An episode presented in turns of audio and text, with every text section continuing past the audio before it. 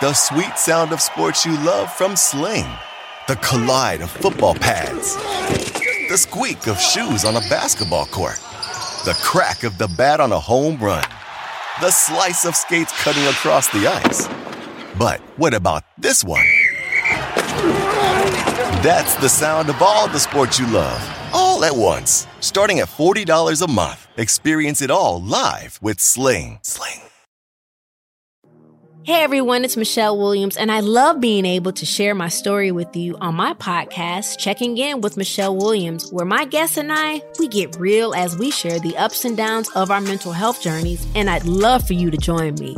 Hey, it's going to be your church and your turn up. So listen to Checking In with Michelle Williams every Tuesday, a part of the Black Effect on the iHeartRadio app, Apple Podcasts, or wherever you get your podcasts. Hey, thanks for downloading the podcast. If you want to listen live, all you have to do is download the iHeartRadio app and search for Fantasy Sports Radio Network. Also, if you want to catch this show on video, be sure to check out Zumo TV, channel 719. That's where you can find Sports Grid's Fantasy Sports Network. Enjoy the show, and thanks so much for listening. Sports Grid and across the country on our radio affiliates. All right, uh, Mafia, I want to start with you. We'll start with the UFC. Uh, Usman wants a July fight with either Masvidal or Conor McGregor, and obviously uh, either one of those would be huge. I also want to know uh, the story uh, that came out uh, late today about uh, Covington. Am I wrong that they kicked him out of his? Uh, his training group that he does in Miami. He's down there talking yeah. smack about Masvidal, and they kicked him out of their gym, and uh, they're at war now. And then Covington said a bunch of things publicly that uh, he owns Miami, he owns the 305. Masvidal knows that uh, Covington owns Miami, and all the rest. And now it's just war between those factions. Yeah, that's absolutely true, Scott. That did come out. You know, there was talk of this months ago because Covington went on some big rant where he was trashing just about everyone there. You know, Masvidal is a training partner. They had to keep them, you know, separate training schedules because they hate each other so much. But they train in the same gym. He, you know, trashed Joanna, Jędrzejczyk. So there was a bunch of people that he went after, and he later kind of backtracked a little bit because they called him out on it. And you know, the, the head of the gym said, if you do any of this, we're going to suspend people and kick him out. Well, eventually bit him in the ass because now they kicked him out, and he can talk all he wants about how he doesn't need anybody, but you know, you've seen plenty of guys that make huge changes in their career, whether it's, you know, from being crappy to all of a sudden being incredible, or, you know, the reverse, where they change gyms and all of a sudden they're not getting the right person in their ear and it hurts them. So Covington can say all he wants that he is, you know, a one man show and he doesn't need anybody, but that's one of the top teams in MMA. So that's going to hurt him, I think, in the long run. We'll see where he goes after this and how he recovers. As far as the Usman fight, uh, you know, obviously he wants Masvidal because that guy's huge in that division. He'd bring a lot of eyeballs after that Nate Diaz fight. He's one of the hottest guys right now. His name in the MMA world. So that'd be a great fight, a great title fight, and the guy deserves it.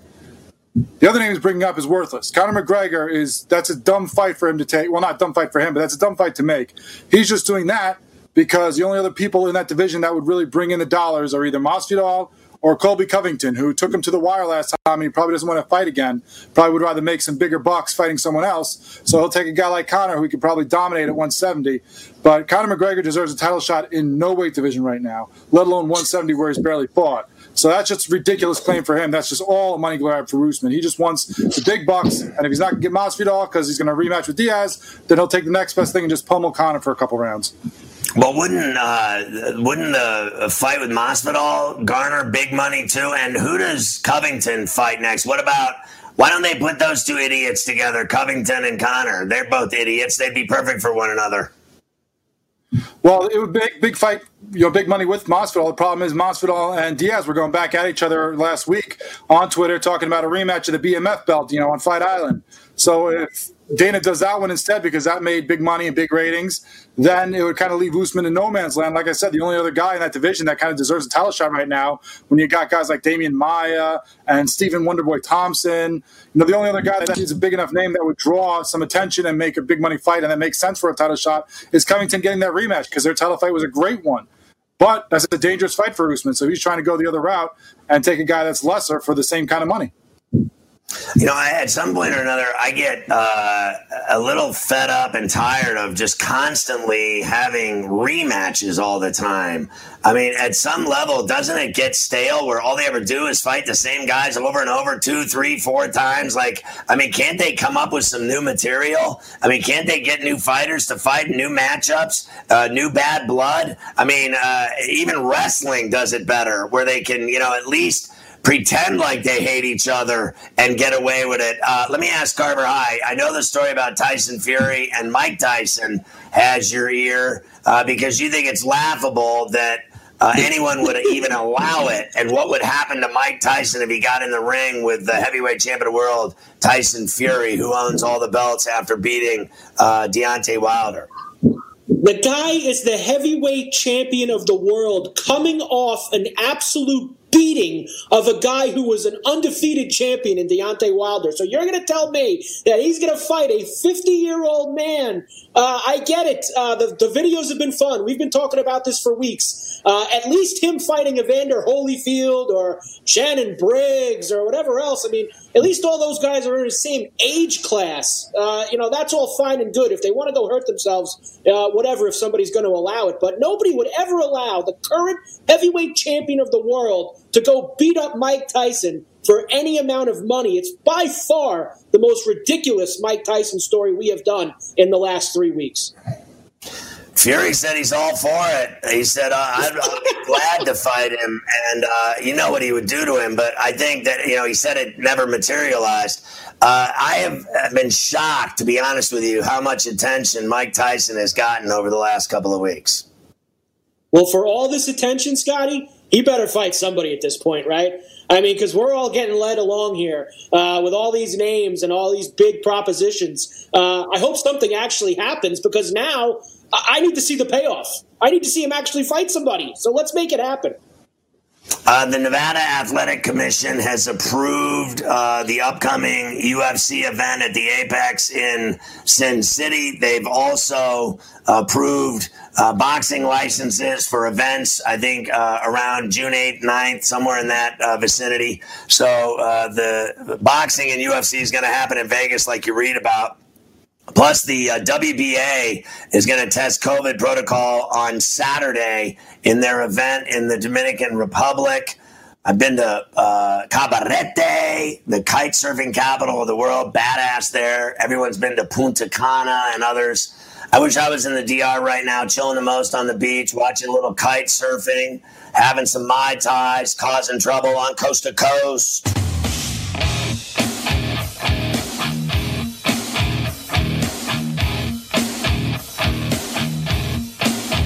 SportsGrid.com. Betting insights and entertainment at your fingertips 24 7 as our team covers the most important topics in sports wagering real time odds, predictive betting models, expert picks, and more. Want the edge? Then get on the grid. SportsGrid.com. Have you written a book and need some insight into what comes next? Or are you passionate about cooking and want to know how to make it your career? Or maybe you just want to hear insider stories about the entertainment industry. Either way, we've got you covered with the Two Guys from Hollywood podcast. I'm Alan Nevins, a literary agent and talent manager. And I'm Joey Santos, a columnist and celebrity chef. And on our podcast, Two Guys from Hollywood, we bring our expertise to the table with, of course, delicious cocktails and all kinds of recipes for you to try at home. So grab a drink and join us. We've got a wide range of celebrity guests and Hollywood insiders to discuss pop culture, publishing, and entertainment. And we'll provide you with an unfiltered and sometimes brutally honest show about Hollywood. As we like to say, we don't dish, we serve. Listen and follow Two Guys from Hollywood on the iHeartRadio app, Apple Podcasts, or wherever you listen to podcasts. We'll talk at you soon.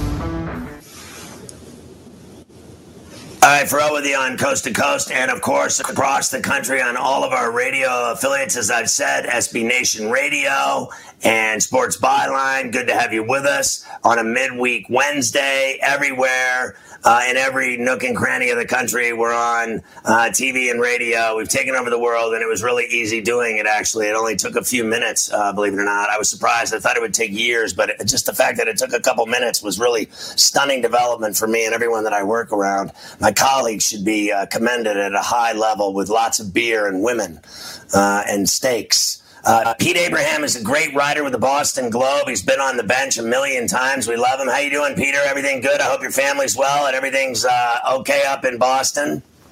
Yeah, doing okay, Scott. Hope you are doing well too. My man, it's good to see you. Uh, I've always had you on the uh, radio, and now we have you on the TV and the radio. We're moving up in the world, Pete. yeah, I usually don't have this beard. It's a product of the pandemic, I guess. Uh, you look great. Hey, so I was reading your article about uh, the latest maneuvers by the owners with the union. And you talked about in the beginning uh, stages of it about the lower scale guys uh, that make the minimum, and then how the the big money guys, you know, wield the kind of juice uh, that uh, you get more respect or whatever. But at the end of the day, Pete, all these guys are in the same boat. They're all players in Major League Baseball. But why did the offer by the owners offend the players so much and uh, the union? Well, I think there's two things at play. The first thing is back in March when they first had, you know, the game was shut down. The agreement was that the players were going to be paid on a prorated basis based on how many games were played. And as far as the players are concerned, that was the end of it that whatever how many games were played, they would get paid for those games. But the owners contend that the language at the time said that there would be a renegotiation if no fans were allowed in the ballpark. And obviously, it appears that that's going to be the case.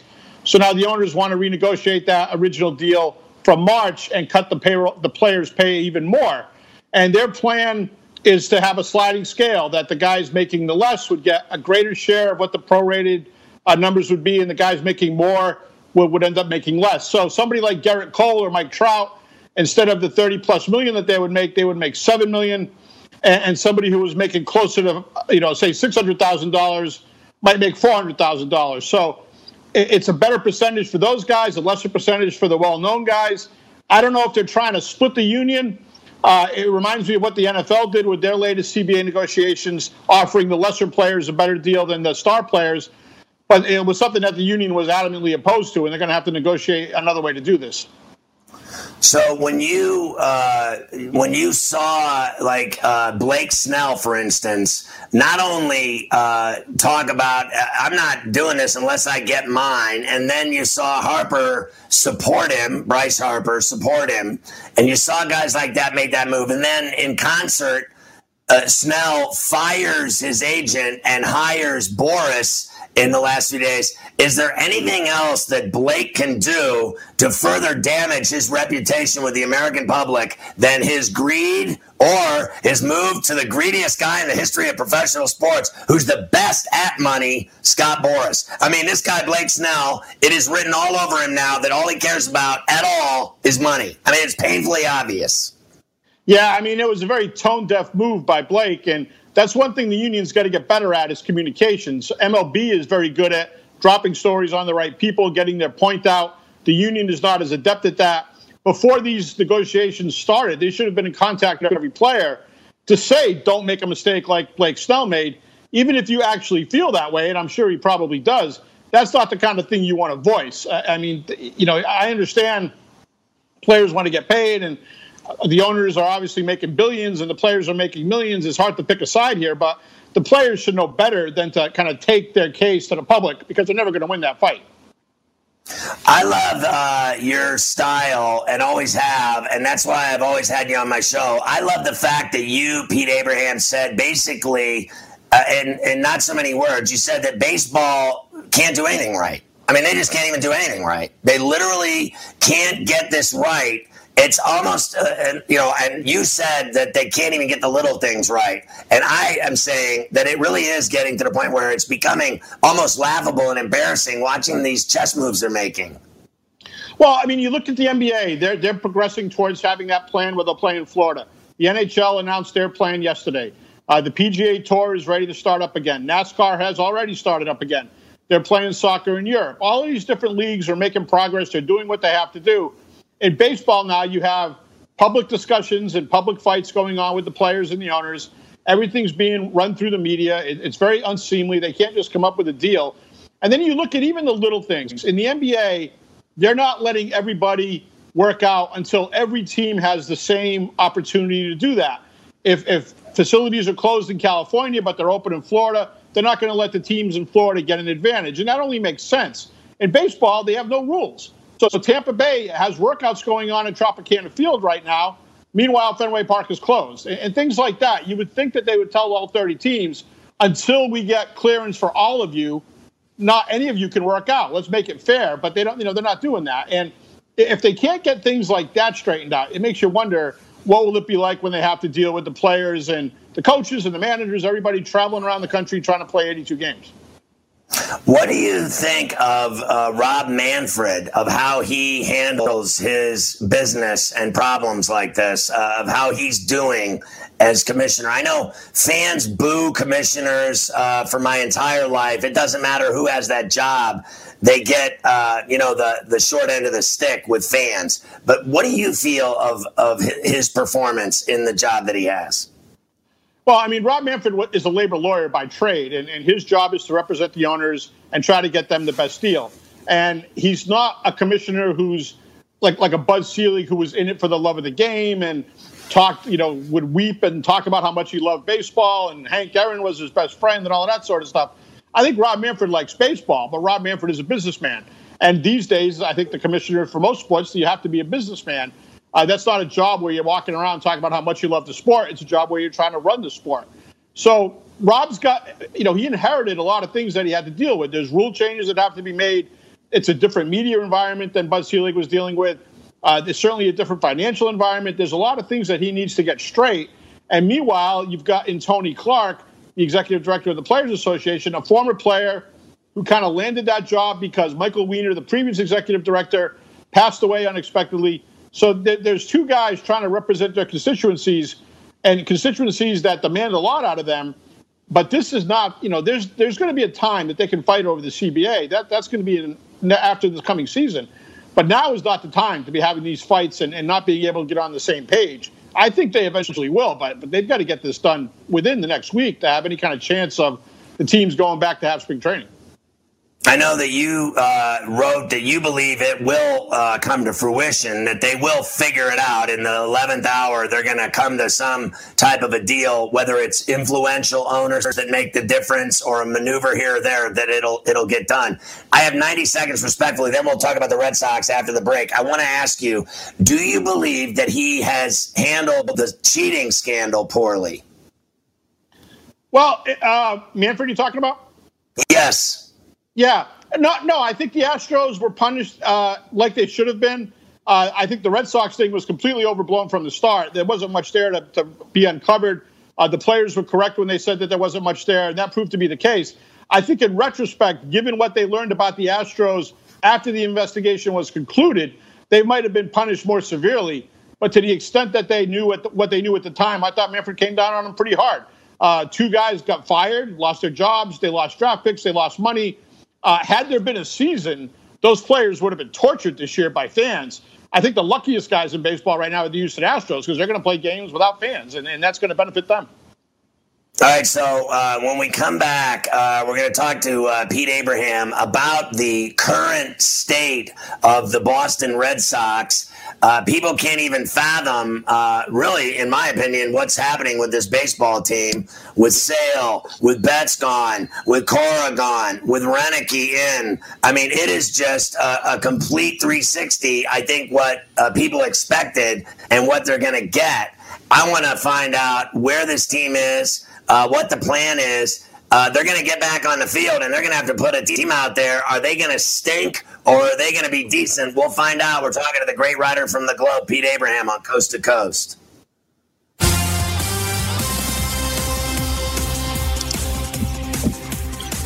All right, thanks, Scotty Carver High here with a Sports Grid update. The NBA had hoped to have a restart format by Friday when the Board of Governors speak to Adam Silver again, but that does not look like the case as they continue to try incorporate the three most serious plans according to ESPN. They are, however, working on multi phase medical and safety protocols, which include in market training camps in July, camps and scrimmages in Orlando, then hopefully resuming play late July, early August. Also under discussion is a plan to allow family members, limited family members, to join the players in the Orlando hub. Dallas Mavericks owner Mark Cuban has suggested one of those plans, serious or otherwise, to the league office. and That would include all 30 NBA teams playing five to seven regular season games before a play in tournament to determine the final two playoff seeds. Cuban considers it a must for all 30 teams to participate. In his proposal, the top 10 teams from each conference would qualify for the playoffs and be reseeded based on record, and then they would have play in matchups for seeds 17 through 20 to get into the tree. Coming off another injury plagued season, Texans defensive end J.J. Watt isn't seeking a contract extension this offseason. Despite having two years with no guaranteed money left on his deal, Watt is instead focused on, quote, trying to prove my worth. And when asked about an extension, he said, no, I don't think that's necessary. Since he signed a six-year, $100 million contract uh, back, uh, set to expire before 2021, Watt has, has won two of his three Defensive Player of the Year awards but Watt has also missed two and a half seasons due to injury, including missing eight regular season games in 2019 with a torn pec. NASCAR tonight in Charlotte, the Alsco Uniform 600. Chase Elliott, plus 550 favorite on FanDuel, followed by Kyle Busch and Martin Truex Jr. at plus 600. Brad Keselowski, of course, coming off a win Sunday at Charlotte. He is set at plus 1,000. There is some rainy and stormy weather in the Charlotte forecast tonight. NHL news Jeff Blashill will return as coach of the Detroit Red Wings. That, according to general manager Steve Yzerman. For the Penguins, Nicholas Bjugstad will not play when the NHL restarts. He is having season ending surgery, but they should get back forward Jake Guentzel. The Islanders look like they will have defenseman Adam Pelech back from injury as well.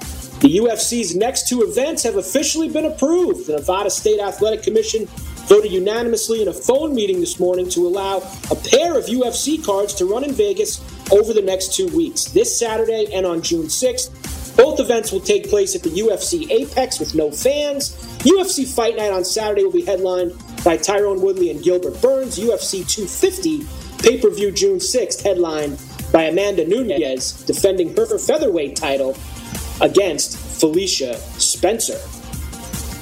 I'm Carver High with a Sports Grid update. Want the edge? Get on the grid. All right, Carver High, good stuff. Uh, we're on uh, coast to coast as usual, Sports Grid, and on our radio affiliates across the country. Good to have you with us. We're talking to Pete Abraham of the Boston Globe. Pete, I have to uh, start with, uh, you know, how the whole Cora thing kind of happened. Like uh, when that thing picked up steam and you knew he was in trouble, and then you know how it played out, and then how they decided on Ron Roenicke. Uh, can you go back and, and kind of rewrite that for me? Well, when the report came out on the Astros, it, I think Cora was mentioned 11 times. He was mentioned more than anybody else. And it was clear, the report made clear that he was one of the ringleaders of this scheme uh, he Carlos Beltran put together this, uh, you know, way to get the camera in the center field and the video feed to the dugout and banging on the trash cans and all that stuff. He was clearly uh, at fault. And at first, the Red Sox had no comment. And then 36 hours later, they were having a press conference to say that Alex Cora was no longer their manager. And whether they wanted to do that, whether they were forced into doing that by Major League Baseball, I think there's some questions about that. But clearly, they felt like they couldn't go on with him as the manager knowing what they knew what had happened the year before he became their manager. And at the same time, there was an investigation going on about what the 2018 Red Sox might have done. It turned out to be nothing, but we didn't know that at the time. And so the move was made uh, roughly two weeks before the start of spring training that Alex Cora was gone.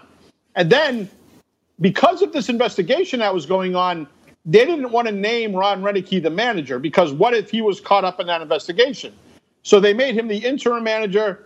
The investigation came out he wasn't in. Pl- it was named never even showed up in the investigation. Uh, then he was named the manager. Whether that's going to be for a year, more than a year, who knows? But for now, he's the manager, and, and he's trying to pick up the pieces of a team that's not going to look very much like the team we saw the last couple of years. how do you feel about uh, Ron Roenicke being the Red Sox manager and how it's kind of fallen into his lap? Right, fair enough. And then they've had these. Uh, you know, I've always been fascinated by the Red Sox, like you are as a reporter covering them. They are fascinating over the years, no question about it. Uh, the rivalry with the Yankees, put that aside. Just following the Boston Red Sox on a day to day, year to year basis over time, decades You've seen crazy stuff happen, right? And managers, uh, one day on top of the world, the next day looking for a job. What is this like for you to see this guy get this gig and like? Can you even compare it to like the Dusty Baker thing? How he got that job, uh, you know, in Houston? Like he's like a, a lame duck as well. Uh, do you feel that way about Ron? Well, I don't know that this is going to be a long term job for him. He's 64 years old. He's been a coach for several years now. He hasn't managed since the early 2000s when he was with Milwaukee. Uh, I don't think he had any intentions of managing. I think he was comfortable being Alex Cora's bench coach. Uh, that's obviously a much different kind of job, a lot less stress than being a manager. But I do think that they made the right move by keeping an internal candidate to be the manager as opposed to going out and hiring somebody. With spring training about to start, I think it would have been very difficult for somebody to come in from the outside and take over a team with a lot of veteran players still having some expectations in a market like Boston and say, okay, go ahead and manage this team. We don't know how long you're going to do it. You know, take your best shot. I think that would be very hard to do. I think somebody like Dusty Baker could have done it. He had already been hired by the Astros. I don't know that there was anybody else out there who could have done it successfully. Now, and we don't know, obviously, if Ron Roenicke can do it successfully, but he has the trust of those players, and I think that's a good first step. When you saw Sale uh, last year, and, and, let's say when you've at some point, Pete, you cover every game. There's no way that you, of all people that I know, didn't notice something was wrong with his stuff, and that you had to be thinking and writing that something's not right. And then eventually, uh, you know, in not so many words, his arm fell off, and he's having his, uh, you know, Tommy John, whatever you want to call it uh, and he's going to be out a year. At what point did you know something was wrong with him, and that because they it seemed like they played like nothing was wrong with this guy all the way until the point when his arm fell off, and then they're like, oh. We got a real problem on our hands now. We just lost one of the best pitchers in the game. What are we going to do? You know what we'll do in honor of that? We'll get rid of Mookie Betts. Like, what kind of drinks were they drinking when they made that decision? But first, take me back to when you knew something was wrong? Well, it really goes back to probably this time last year when his velocity was not as high as it usually is. You're used to Chris Sale being a 97, 98 guy with his fastball, a very hard slider, a good changeup, and you weren't seeing that same kind of fastball. And they said, well, it's because they had a long postseason. It's because the weather's kind of cold. And meanwhile, he was still pitching very effectively, but you didn't see the same velocity. But the thought was that it would come over time as the weather warmed up. And okay, that's a reasonable thing to think and he was also pitching pretty well. But as time went on, his velocity did not pick up. He had what they said was a shoulder problem that sidelined him for a while. He came back and was terrific in one start. I think he had 12 strikeouts. Uh, the velocity ticked up. It looked like he was back to being Chris Sale. And then what, next thing you know, it's an elbow issue. And he's going to see Dr. James Andrews. He's had to get a, a PRP shot. Uh, everything was an indication of Tommy John surgery is what they're going to say is coming next. But when the season ended, all they said was, well, we're, we're just going to give this some time. And, and, it seemed like they were hoping against hope that something good would happen. And, and it didn't happen. He got to spring training. Uh, he wasn't able to pitch. He tried to face hitters. The next morning, his elbow hurt. A couple days later, he's going to get Tommy John surgery. Now, if you talk to the medical people, they will tell you that the MRIs that they took last summer did not show a torn ligament. Otherwise, he would have had Tommy John surgery and that you don't do Tommy John surgery um, just a, as an elective. You only do Tommy John surgery if you need to have it. And I understand that it, it's a it's a very complicated surgery. It's an invasive surgery. It's a long rehab. You try to avoid that as much as possible. But this has been a ticking time bomb for the Red Sox going back 12 months. And it was certainly no surprise when it happened in spring training. Uh, it's a terrible thing for him and his career. But uh, you look back at how the Red Sox handled the whole thing, giving him a contract extension a year ago, and then his velocity fell off the charts, and then he got hurt, and now he has Tommy John. It's it's been one wrong thing after another now, going back to last spring training. I can't believe that they actually sat around and thought to themselves, you know what, let's just let him uh, rest a little bit and we'll see how this thing evolves. And uh, hopefully uh, it'll get better. And it just needs a little time. Like, what kind of moron thinking is that? Uh, they should have been on top of this knowing that they had a problem on their hands. And I feel like they were kind of idiotic about the way they handled it. I also feel uh, that they made a bad move with Mookie Betts. I mean, you can't even deny that, like the Rondon worked. They kept him for the last year. They knew they were going to lose him, uh, but they kept him and they won a World Series. Are the Red Sox no longer in the business of winning World Series? Why get rid of Betts when they could have still had him? He's the best player maybe in baseball, and they got rid of him like he was some kind of hack. Yeah, I mean, when you look at what they did at the time, this was before the pandemic. At the time, they thought Chris Sale was healthy. Uh, trading Mookie Betts seemed like a terrible idea. Uh, you're basically saying that you're not intending to compete for the World Series. Uh, you didn't get any players back remotely of the same value as Mookie Betts. Uh, you, you're signaling that money is, you know, saving money is more important than contending for the World Series. Everything about it was a terrible message. Um, now, after the pandemic has struck, it's going to end up looking like a much better deal for the Red Sox. They're getting players in return for what's going to amount to less, you know, half a season maybe for Mookie Betts with the Dodgers. Uh, you don't know whether he's going to stay with the Dodgers. Mookie now uh, could have had a, a long term lucrative contract with the Red Sox that he turned down, which precipitated the trade. Now you don't know what the free agent market's going to look like next year coming off of the pandemic. It's certainly not going to be as lucrative as you, you would have thought it would be, even for a guy like Betts. So Betts is in a worse position. The Red Sox might be in a better position long term, and the Dodgers have to hope that 82 games of Mookie Betts is going to get them the World Series. Otherwise, that's a bad trade for them. You know, it's weird because there was a point when he was going to make three or four hundred million in a long-term deal. I really believe that, and then I don't think he's ever going to sniff that money again. I'll be honest with you. I have to ask you: Is it Weber, McHugh, uh, Rodriguez, Eovaldi, and Perez? Is that who they're leaning on if they get back to business, or am I missing something here with other guys that they possibly believe in? Of their uh, really a, a heap of nobodies. Yeah, no, you, that's a good way to put it. A heap of nobodies. And yeah, Rodriguez, they have a lot of faith in him. Uh, Eovaldi, obviously, they feel like uh, Martin Perez can be better at least than he was at the end of the season with the Twins. After that, uh, it could be Ryan Weber, who's never really been an established big league pitcher. They signed Collin McHugh, but at, when we left spring training, he was not able to pitch. We don't know if he's going to be able to pitch in July. They're, they're hoping that's going to be the case, but he's coming off an elbow issue too. I think you're going to see a lot of what Tampa Bay did. They're going to have openers. They're going to have guys come in for a few innings here and there. They'll have a few established starters, maybe three of them, maybe four of them. Uh, there's going to be a lot of mixing and matching. But in a short season, the Red Sox get a break in a short season. You can cover up your weaknesses over 82 games a lot better than you can over 162. I don't know that they're going to contend, but they have a better chance of contending with this pitching staff with fewer games. I got one minute, respectfully, Pete. Is Devers the man now in Boston? Is that what uh, everyone's eyes are on? Because I know you guys still write stories about Dustin Pedroia, but he's toast, dude.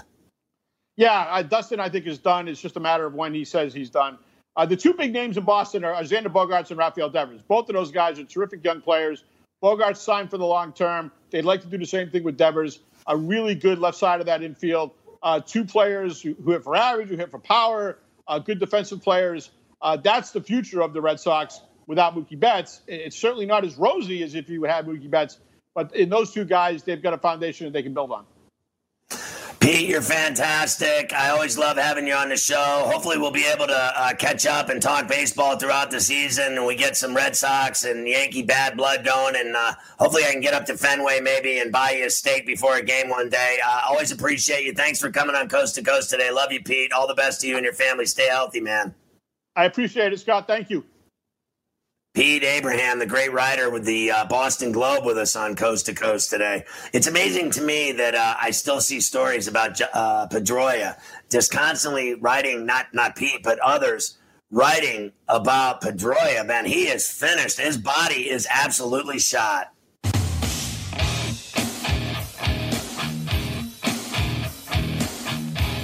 SportsGrid.com. Betting insights and entertainment at your fingertips 24 7 as our team covers the most important topics in sports wagering real time odds, predictive betting models, expert picks, and more. Want the edge? Then get on the grid. SportsGrid.com.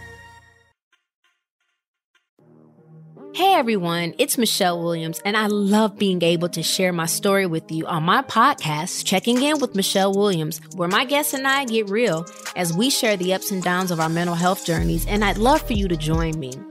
I'm still on my own journey, but I want to be transparent with you because as I was posting all the highlights of my life on social media, I was breaking down and too many people fall victim to the picture perfect image of the high life. So I created a space to discuss the good and the bad. We can laugh, man. We we gonna learn, and most of all, I hope to inspire you to go on this journey with me to better mental health. This is gonna be your church, your turn up, and everything in between. So join me on my podcast, Checking In with Michelle Williams, a safe space for every kind of person. Listen to Checking In with Michelle Williams every Tuesday, a part of the Black Effect on the iHeartRadio app, Apple Podcasts, or wherever you get your podcasts.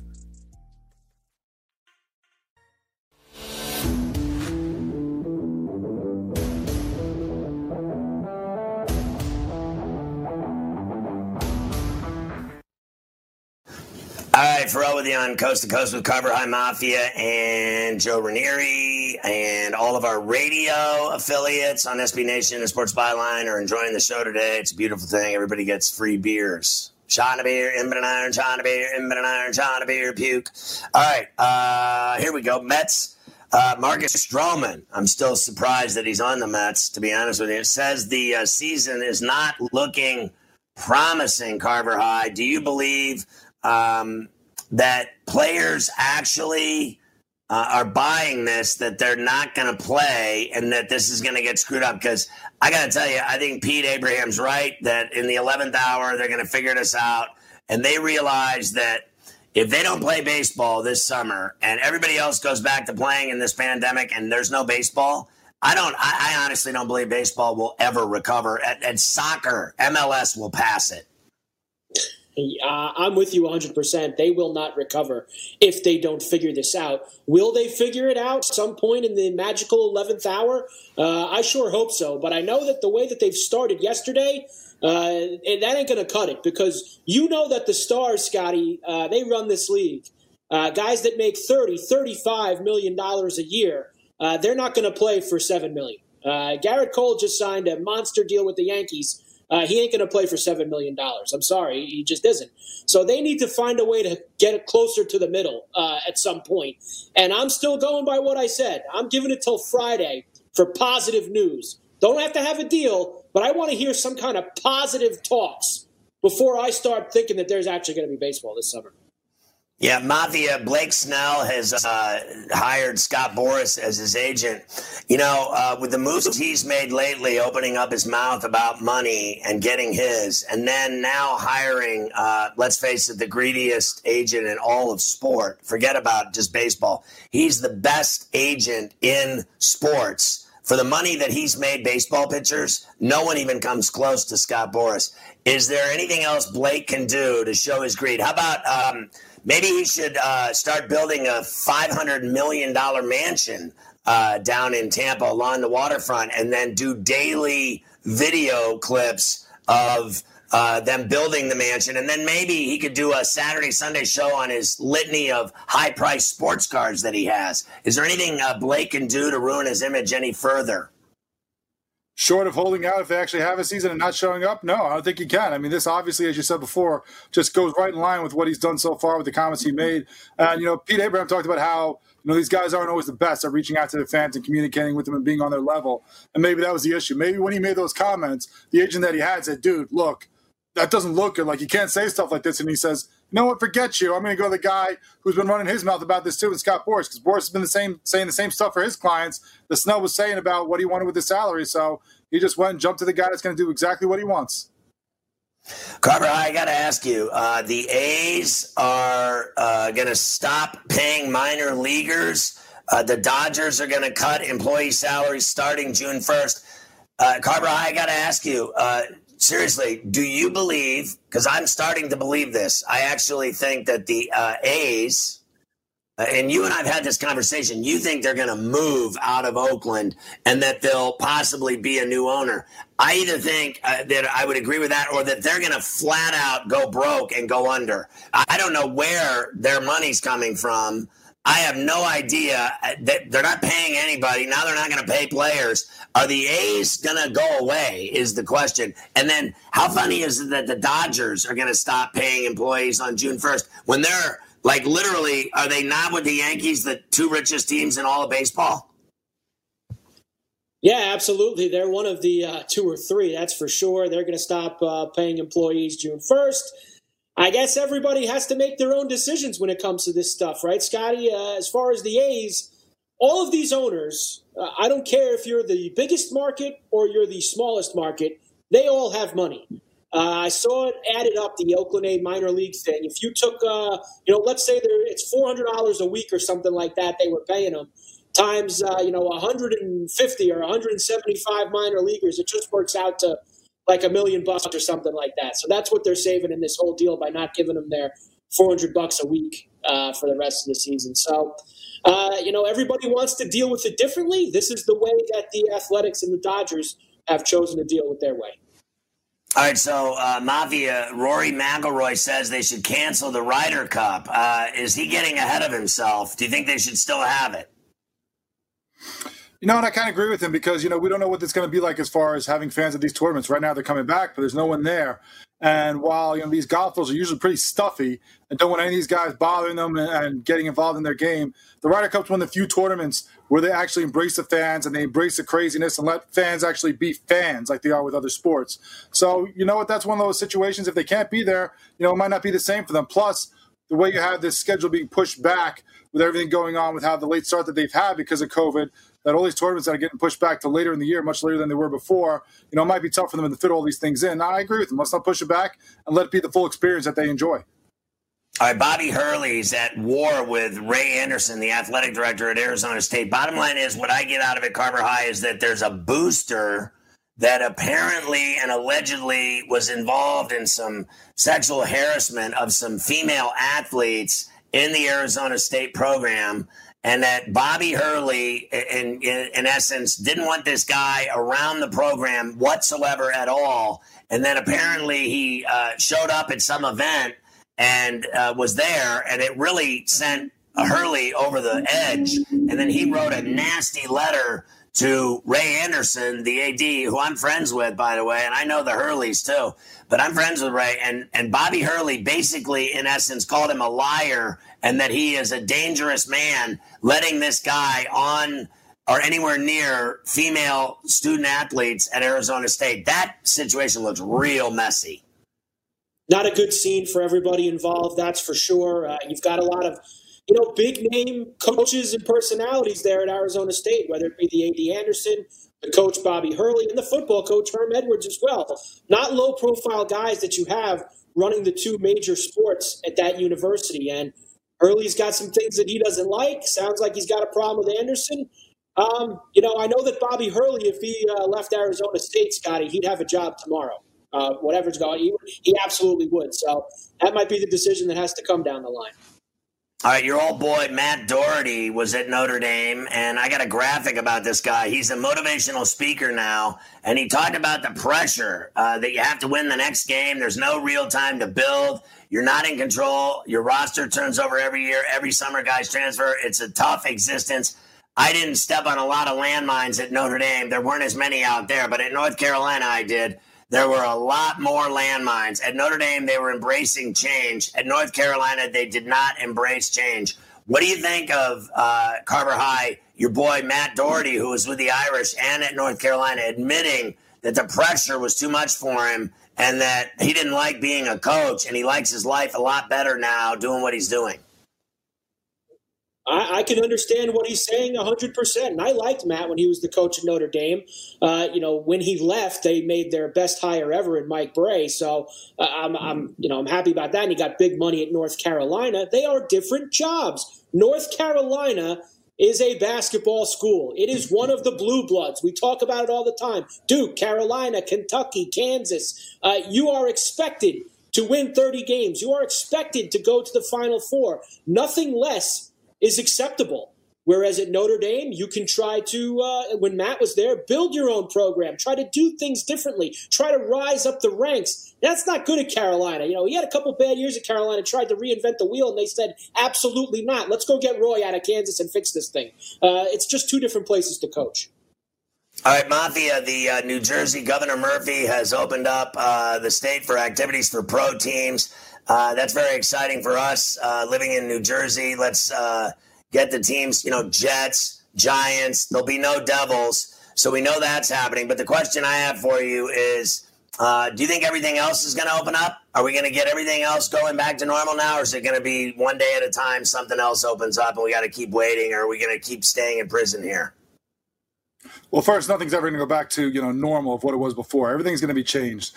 There's always going to be more thing, you know, less capacity in restaurants and movie theaters and any you know situation where you have a lot of people packed in. They're going to limit those numbers now because they don't want this to kick back up again. But things are going to start opening. It's going to be a slow process, though. I mean, especially Jersey, New York, Connecticut, the tri-state area where we live, where we work, you know, was one of the hardest hit in the whole world. So they're going to take their time and they're going to open things slowly and they're going to try to get things back to normal as much as they can. They've opened, you know, some parks, some beaches, you know, drop off retail, you know, the curbside pickup type of stuff. But they're not going to rush because the last thing they want is those numbers to jump back up to where they were a couple months ago. All right, let's. Uh, we got a graphic of the NASCAR race tonight. It might get rained out in Charlotte, but here's the odds. Mafia, who do you like there? I'm going with Marty Truex at plus 600. As you know, I'm a huge fan. I'll go Kyle Busch at plus 600. I mean, the guy races so often. How could he possibly lose? He's always on the track. He knows every track they race because he's racing three different, uh, you know, series there. So I'll go with him. What do you think, Carver High? You got a pick for tonight's uh, NASCAR race? You know, Keselowski's been hot. I know that he won on Sunday. He's won a couple times now here since they've restarted. I'm going to keep riding that hot hand with Keselowski tonight, plus a thousand. Whoa. All right. How about this one, uh, Carver High? Do you believe Bob Baffert drugs his horses? They've uh, failed two more horses drug tests uh, under his tutelage. He says test them again. How about we don't test them again? How about they failed? And how about you cheat? Yeah, Bob's been skirting around this for a long time, man. The whispers have been there, and they've been out in the open as well. Uh, a lot of things are starting to show up at Bob's doorstep. I know that he's one of the greatest trainers of all time, but never good when all this stuff keeps landing on you. It's kind of points like he is a bit of a cheater, right, Scotty?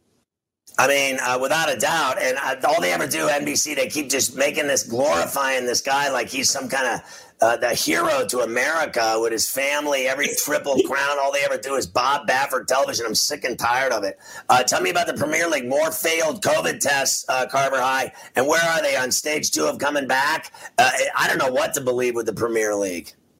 Yeah, but you know what? If you look at, you're going to have positive tests, and if you look at it by based on the number of people that they tested, it isn't that bad. And they want to get this thing restarted. It looks like they're kind of going along the same path that the Bundesliga did. They're going to start practicing. The teams have voted now to get together and start practicing on their training uh, grounds again. So I think, Scotty, there is a chance that by late June we might see them come back like the Bundesliga did.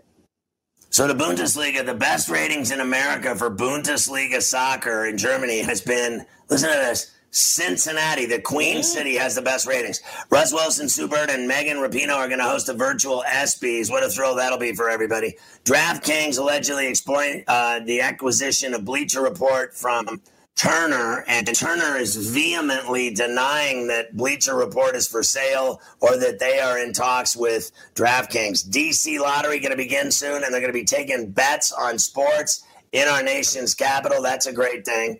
I got the uh, crazy police blotter, deaths, etc. We love it. Dodger Stadium now the largest coronavirus testing site in the state of California. Yeah, yeah, yeah, yeah. Uh, Ex Georgia uh, State running back Gerald House found dead in his home. What is going on there? That is a bad scene. Jimmy Fallon having a rough day, apologizing for an old blackface skit that he did 20 years ago, imitating Chris Rock. That didn't go over well. Bill Clinton allegedly spent time on uh, Jeffrey Epstein's quote, orgy island, end quote. I want to go to Orgy Island. That sounds like a that like better than Fight Island. I'll tell you that much. I want to go to I want to go to the Orgy Island. Uh, where are you flying this weekend? I'm going to the Orgy Island. A prisoner ran a prostitution ring out of a jail cell. I love that guy. And a Christian teacher charged with soliciting a male prostitute after claiming a black man kidnapped him. I have seen it all.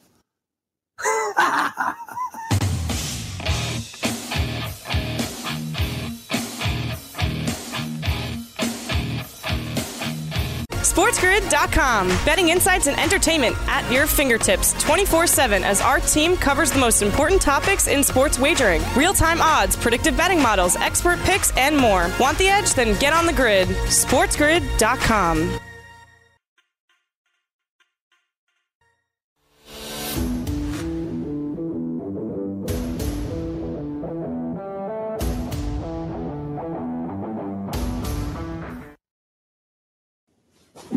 I just love that. I just have to say it again. The prisoner runs a prostitution ring out of the jail cell. What a fantastic, I mean, idea that guy had going. Uh, running that operation. Way to go, fella. And then the Christian teacher charged with soliciting a male prostitute, uh, spending all day teaching the kids about God, and then uh, going out and finding his God later that night on the streets. Uh, these are just fantastic stories that we find all the time for you on Coast to Coast. Uh, it's time for another exciting edition of This Day in Sports. Here we go. 1955, Norm Zauchin of the uh, Red Sox hits three home runs with a double and 10 RBIs. 10 RBIs in the first five innings of a 16 0 win over the Washington Senators. In 68, George Halas retires from coaching finishing with 318 regular season wins and six NFL titles. In 1975, the Flyers beat the Sabres for a 4 2 series win to take back to back Stanley Cup titles. They haven't sniffed it since. 1981, Julius Erving of the Sixers was named the NBA's MVP, making him the only player to ever win honors in both the NBA and the ABA. In 1982, new owners headed by John McMullen buy the Colorado Rockies and move the team to the Meadowlands under the new name, the New Jersey Devils. And then they'd win a bunch of Stanley Cups. In 85, Scott Wedman sank four three point field goals without a miss and shot 11 for 11 from the field. Both NBA Finals records. Boston routed the Lakers 148 114 in game one. Boston's 148 points, 62 field goals remain an NBA Finals record. In 97, Griffey of the Mariners breaks his own major league record with home runs hit through May by connecting for his 23rd of the season. He breaks the mark he set in 94 with 22. In 2000, Maurice Rocket Richard dies of abdominal cancer, Parkinson's disease at 78. In 2007 and 2012, Dario Franchitti wins the Indianapolis 500. Got to do that once in your life. I love that race. And 2019, Bill Buckner dies of dementia at 69. Uh, Bill Buckner. Uh, they'll never forget Bill Buckner, will they? Uh, great show, Carver High Mafia. Joe Ranieri. Game time decision is next on Coast to Coast with Gabe and Cam and the boys north of the border. Check out. Ooh.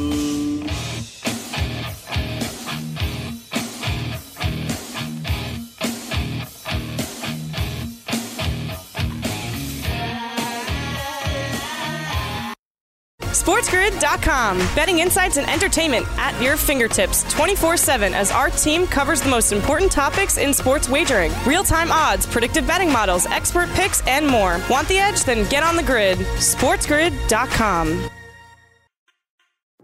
Hey everyone, it's Michelle Williams, and I love being able to share my story with you on my podcast, Checking In with Michelle Williams, where my guests and I, we get real as we share the ups and downs of our mental health journeys, and I'd love for you to join me. Hey, it's going to be your church and your turn up. So listen to Checking In with Michelle Williams every Tuesday, a part of the Black Effect on the iHeartRadio app, Apple Podcasts, or wherever you get your podcasts.